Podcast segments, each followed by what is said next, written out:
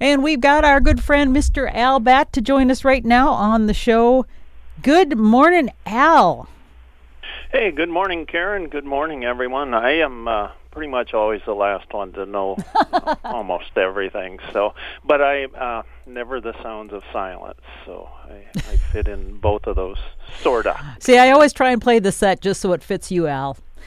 Well, I appreciate that. Yeah. yeah, yeah. I was uh, riding in a friend's car. We were in uh, Colorado, of all places, uh, a day or two ago, and we're driving along. Oh, the traffic is just it's insane on 70 and they have three lanes that go through these tunnels so then there are two lanes and it's just really slow and we're listening to music and he has a a playlist and he's running it through his phone through the the rental car does it's hard isn't it to like everything on another person's playlist you know Yes. without being rude saying why on earth are you playing that Yes. so but he had some stuff that uh, he played some Simon and Garfunkel and Melissa Etheridge, and I just love those uh, too. And So, Al, uh, what did he play that you didn't like? I'm just curious. Uh, incessant Beatles, and I. It's Oh. not that I don't like Beatles, but Too much. You know, I want them. Yeah. Yeah. I want them interspersed with something else. And I know there's a lot of folks out there. I have a lot of friends who could, I think, listen to Beatles 24 hours a day. Like Shy Boy I Tim, want- probably. Yeah, for sure. yeah, I want some Rolling Stones thrown in there and Kinks if we're going to go all English. I want some different things thrown in there here and there. And uh but it was he was driving and it was his car. So man i'm i'm so appreciative of him for picking up this wayfaring stranger. It was uh he was a good guy. We- we've known each other for a hundred years so you kind of know what to expect too. So i used to ride with a friend and all he had it was back in the cassette days he had one cassette and it was the doors greatest hits. So we put on hundreds of miles listening to the doors uh, singing the same songs over and over again. They were good. But again you know that's one of the great things about KMSU is the diversity of uh of music. You can hear uh, something, and nobody can like everything. I don't think. Even the people that say I like every kind of music, they probably don't. Right. Uh, but you can hear it on KMSU, and uh, I appreciate all you good folks.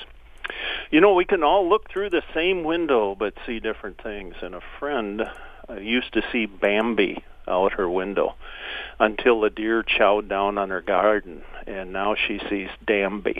She says so. It's uh, that that little deer has changed a lot. I appreciate bird feeders more. I think each year I want the common birds to remain common. And uh, blue jays and cardinals have processed much of their molts, and they no longer look like messy birds.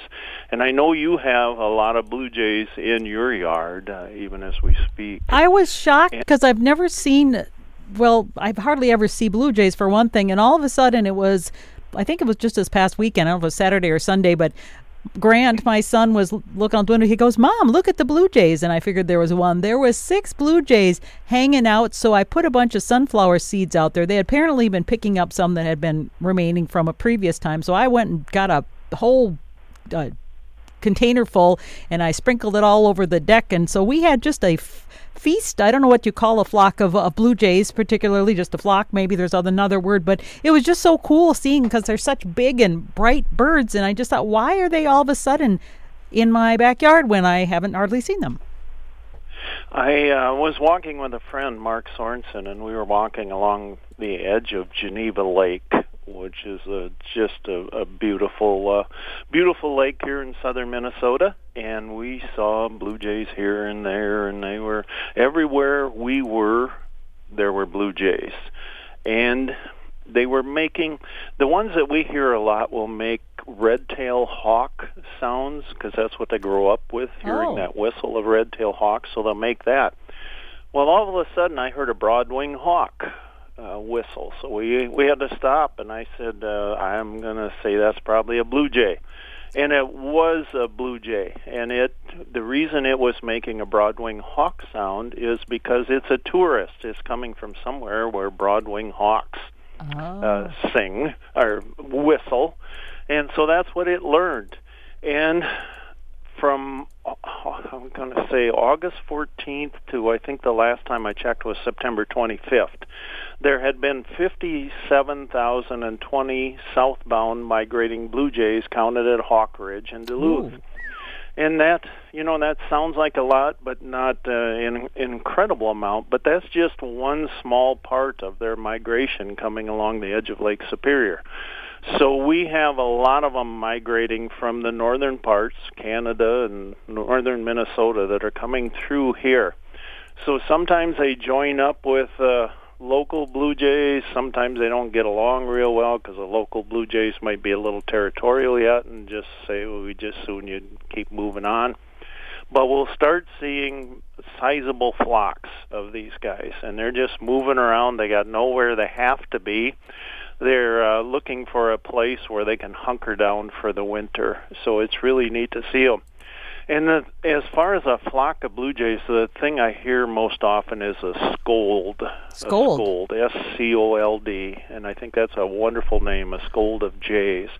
But I've also heard a band of jays, a cast of jays, a party of jays, which is probably a pretty good descriptive collective noun for them too. But uh, they do bring, you know, when we get into fall when it uh, there's a lot of brown, and then we get into winter where there's a lot of white. Of course, it's nice to see the beautiful blue of these birds uh, there, and they let us know when they're there. They're not quiet. Uh, the sounds of silence are, are not typically with blue jays either.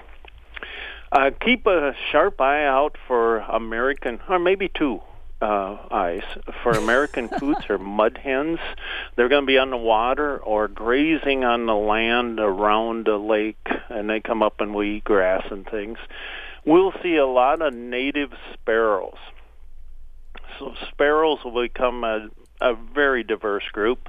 We'll still see red meadowhawks. These are dragonflies, and they continue to dazzle, and I see them into November most years. They can take a lot of cold. Pied-billed grebes.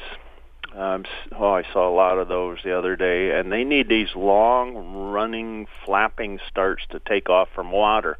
And the Latin genus name for grebe means feet at the buttocks.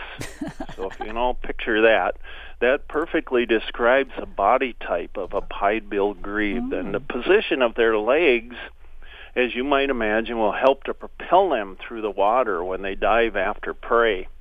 And then what do they eat? Uh, crustaceans, small fish primarily, and that. But that rear placement of their legs means boy, it's it's really hard to lift that weight of their bodies, causing them to walk awkwardly on land. And it makes it difficult for them to take flight from dry land. And sometimes when in flight and they're looking for a body of water, they're hungry, they're tired, they need some water, to splash into, grebes will mistakenly land on wet pavement, which oh. gives the oh. illusion of a pond or lake from the air. And even if they escape from the crash landing unscathed, their unique adaptations for the water prevent them from getting back into the air, and they're stranded on the ground.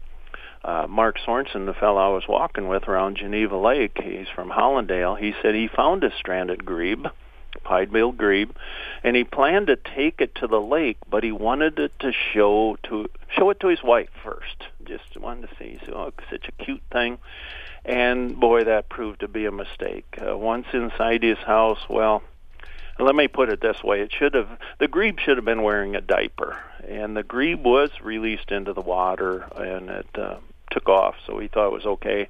And Mark's home got a unexpected cleaning out of the deal.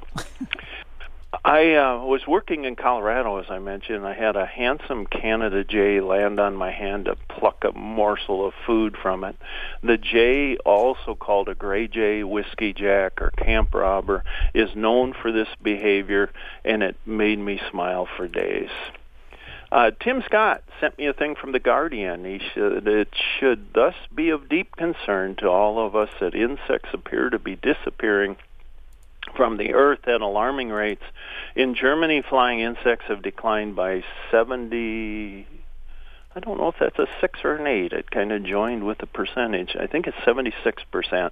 And in just 26 years that has happened. In the UK, the common butterfly population have fallen by 40, and it's the same thing. I think it's 46% oh. since 1976, and the rarer ones by 77%, despite great efforts to protect them. 13 bee species in the UK have gone extinct, and more will probably follow.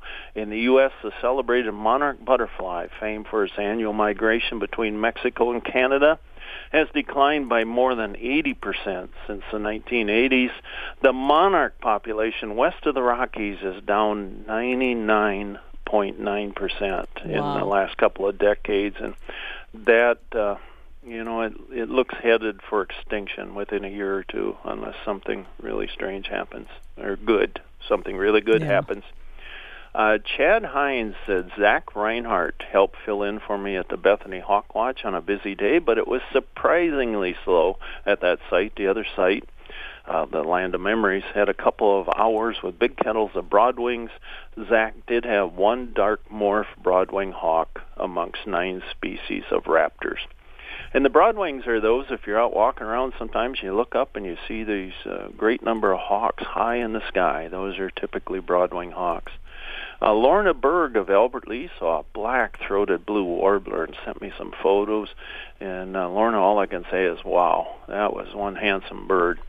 Uh, Brian Smith of Sleepy Eye saw a yellow-billed cuckoo at the Swan Lake WMA. That's the Nicollet Landing. Uh, he also saw a short-billed dowitcher and a Wilson's phalarope at the Sleepy Eye Water Treatment Plant.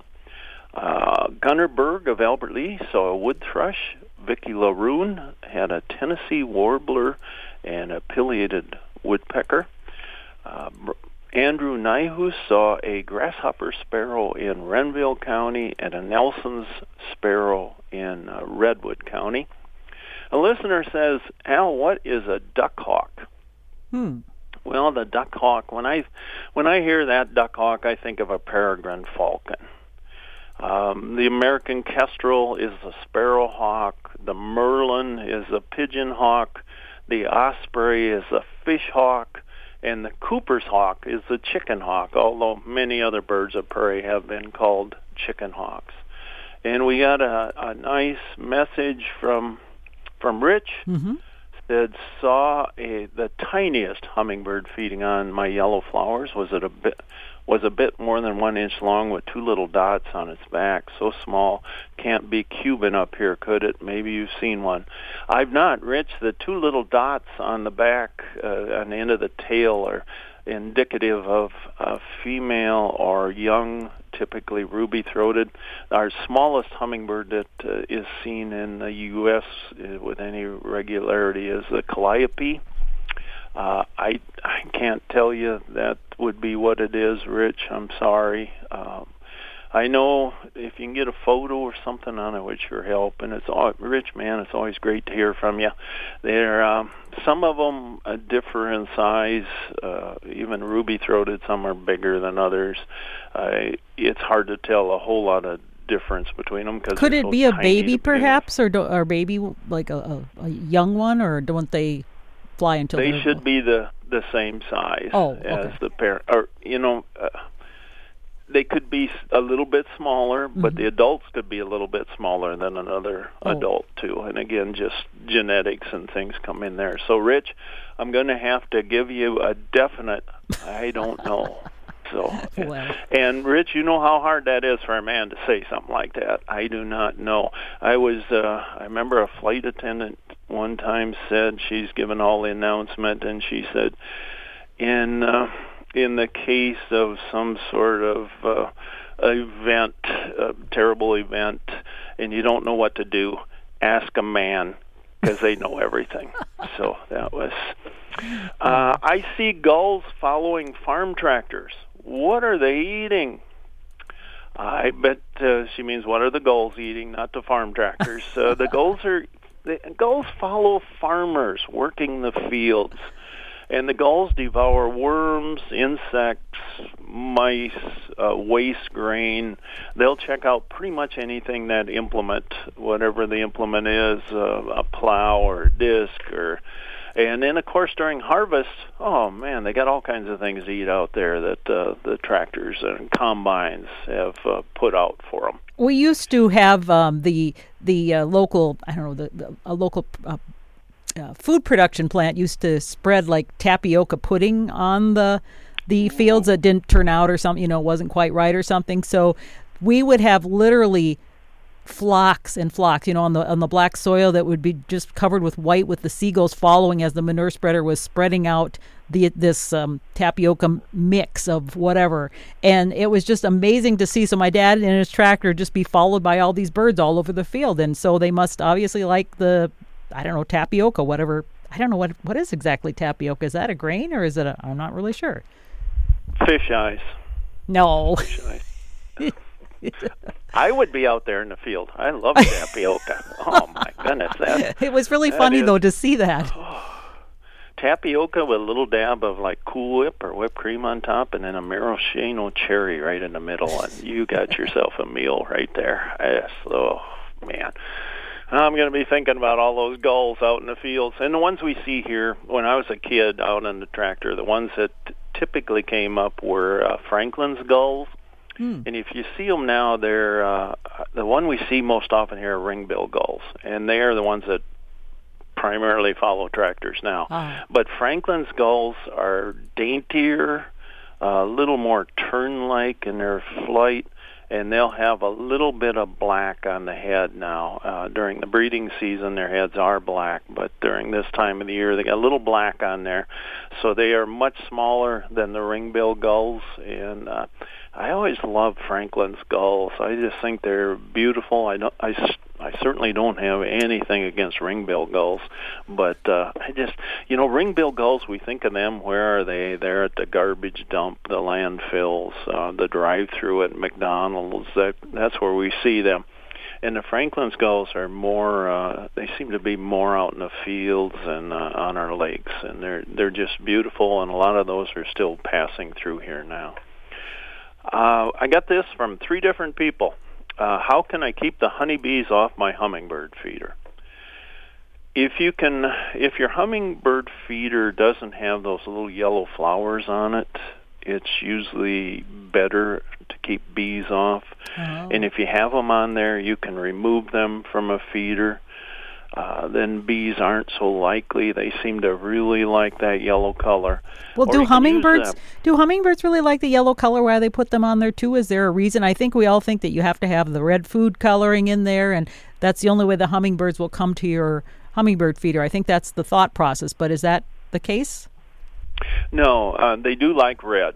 So oh. it's good to have red on there. You don't need red food colors. If your hummingbird feeder has no red on it, uh, tie a little red ribbon around it. Anything on there that's red, you can put a red bow tie on it. Anything red, and they will be attracted to it. The yellow on there seems to be more attractive for the bees. Oh. So honeybees are wonderful, and boy, there's nothing wrong with feeding them. You could use a concentrated sugar water mix, maybe two parts water to one part sugar, a really strong mix, and pour it into a shallow plate. Uh, if it was a yellow shallow plate, it'd be uh, ideal. But place that plate near the hummingbird feeder, and the bees would probably find that more attractive and be down in there instead of on your on your hummingbird feeder. But again, boy, it's uh, it's not wrong to feed the honeybees either. They're just uh, they are. I love honeybees. Uh, for several reasons. They're they're cute, little chubby guys, and you just look at them and say cute. They're as busy as bees. You gotta love anything as busy as a bee. And honey. And they make honey. Oh man, and I have mentioned this. I know when I was a kid, we had Wonder Bread. I'd put Clark's Grove Creamery butter on there, and then uh, just kind of pinch sugar around it, uh, and then put honey on top. Sugar and honey sandwiches were a delightful thing for a little boy where you just couldn't get enough of that kind of thing and it was almost healthy you know the, you had the wonder bread of course which helped build strong bodies 12 different ways uh and a little bit of sugar but the honey on there i just we figured that offset everything else by putting the honey on there so it was Because- almost a health food to because us. it's natural, right? That's That's right. And oh, and it it was delicious. Boy, it was just so much fun to eat those things. Uh, it got a little sticky sometimes, of course, but pretty much everything little boys ate got sticky one way or another. Uh, Al, have you ever been to the Great Salt Lake? And is it really saltier than the oceans? Uh, that's I have been there, and that's what I was told on my visit there. The Great Salt Lake varies between I think it was like five and twenty-seven percent salinity. So the oceans have three point five percent, so it's a lot saltier. My wife and I had the pleasure some years ago of the Dead Sea, visiting there, and that uh, salt content thirty-four percent there. So it is a salty place, the the Dead Sea. So it was, uh, but the Great Salt Lake, I just had a wonderful time visiting there. Uh, we have a wonderful buffalo herd at uh, Minneopa, and just uh, it's my wife and I have uh, visited there a number of times, driving around looking at the buffalo. And I know they're bison, but let's face it, folks, we call them buffalo all the time. I think if a lot of folks, if you said bison, they would give you an odd look, and it would register sooner or later. But we all think buffalo, so I'm going to call them buffalo. And someone asked, where are the largest public buffalo herds in the United States? The largest is in uh, Yellowstone National Park, and I know a lot of people have been there and probably seen the buffalo. Another one is Custer State Park in South Dakota, and again, I know a lot of folks have been there and seen them. The third one is Antelope Island in Utah, and I have been there, and uh, I remember seeing uh, all the uh, all the birds out there too around that area, American avocets and things. But they have a large buffalo. So those are the three largest that I'm aware of in the United States, and there's just something about getting out there and seeing those buffalo, these great animals moving slowly across the grassland, and it's it's a wonderful thing. It's one of those that kind of burn into your brain, and Now- you can see it just by closing your eyes. Don't we have those in Blue Mountain State Park? And of course, we've got them in the Minneopa State Park here in Mankato. So Minnesota's got Yep. its own bison, and I think some were considered the original genetics of the, the bison breed. So I think it's kind of cool that we have them so close to home. Not in the great numbers like the other places you mentioned, but it's just really cool to have them close to home. It is, and I think uh, I hope I'm right on this, but I believe the ones like in Minneopa and uh, Blue Mountain have a purity of genetics Yeah.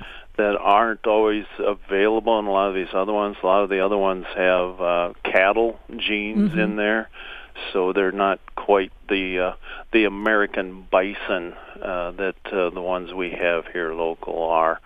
And I, boy, I highly recommend just going out to Minneopa and just driving through there and pretend you're in a covered wagon. Just you're in a covered wagon and you're coming up on these. So it's you have a covered wagon with Beatles playing on the radio probably, but it's still it's a it's a covered wagon, and you can see all those things out there. And I remember being out in Montana and visiting a couple buffalo jumps where they used to drive the buffalo off these cliffs and they'd fall to, the ground there and uh, the native americans did that a lot and i'm sure uh, the white settlers did as well. So they would uh, harvest buffalo without uh, firing a shot or an arrow or whatever they were hunting with at that time. And seeing these photos these old old photos of stacks of buffalo skulls just piled up high uh, they did start to use a lot of those bones later on for fertilizer of certain kind, but there was uh, just uh, so much waste by our ancestors out there uh, in a, in times of abundance like that, where you think uh, there's a never-ending supply of something. Uh, humans, we tend to we tend to overuse sometimes. I don't think that's a secret from anybody, but seeing those old photos just uh, you know it brought a tear to your eye looking at all that and saying, "Oh, what were we thinking?" But the buffalo are doing well now, so that's uh, that's a good thing, and it uh, I'm glad it worked out that way because it was scary there for a while. How many national parks are there in Minnesota? Uh, technically, there's only one national park, and that's Voyageurs National Park.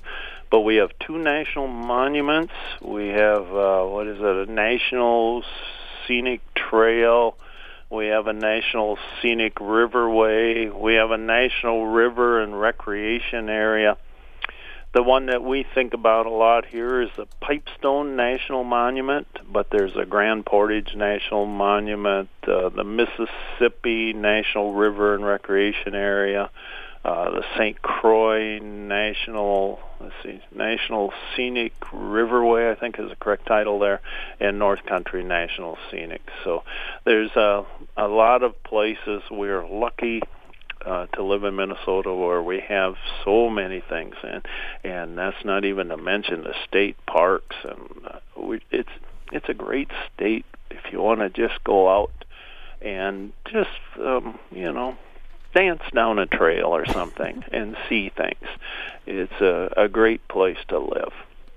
Uh, a, a young boy said, "Why do zebras have stripes?" is it so animal predators can't find them. Um, it's not for camouflage. It's uh, not because thought, that would make sense when you know you have the shadows and things between the trees that that would help. And that's what I always thought. But recent research, they're doing a lot of research on zebras because they're doing a lot of research on pretty much everything.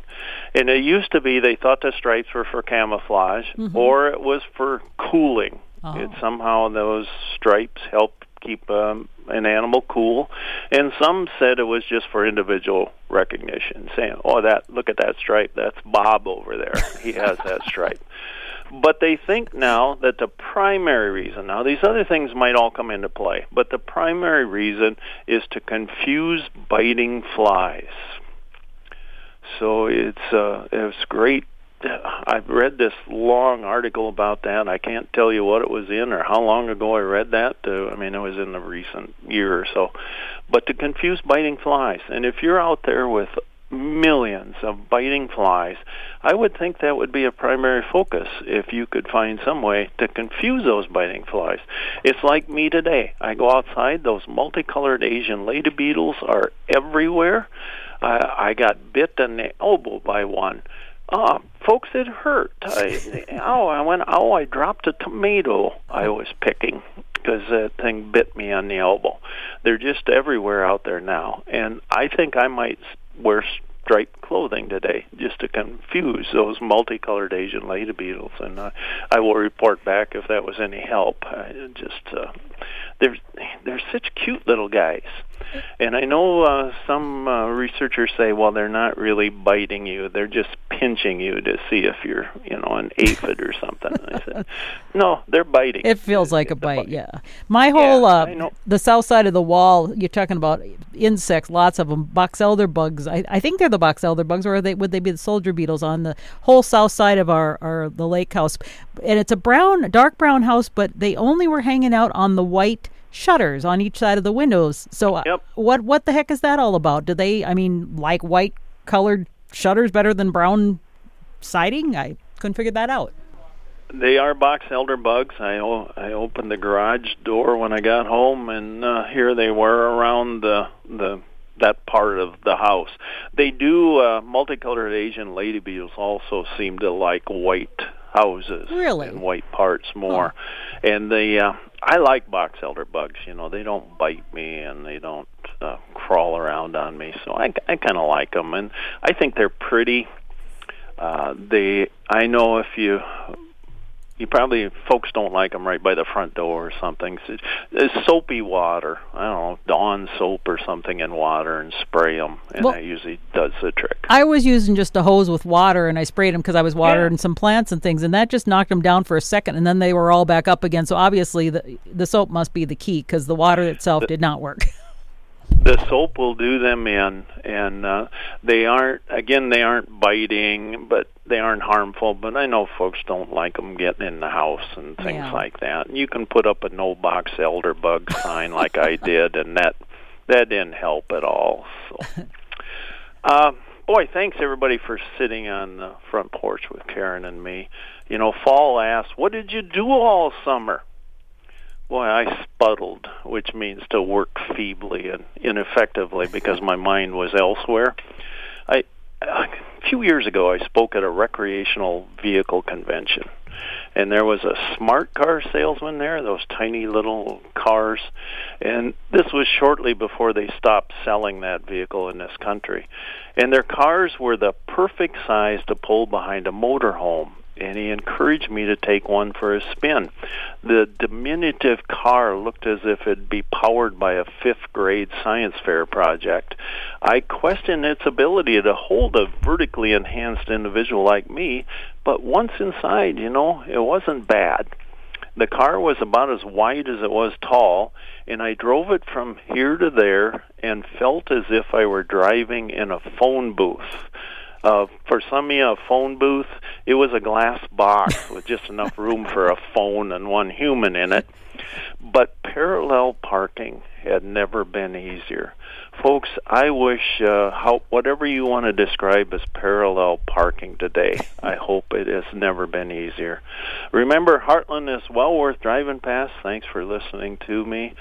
Uh, do something wild today. Get out there and look at a bird. Thank you, Karen, as always, for your wonderful company. Thank you, Al. Always great to chat with you. We'll be back again next week. Take care. Bye bye. Bye bye.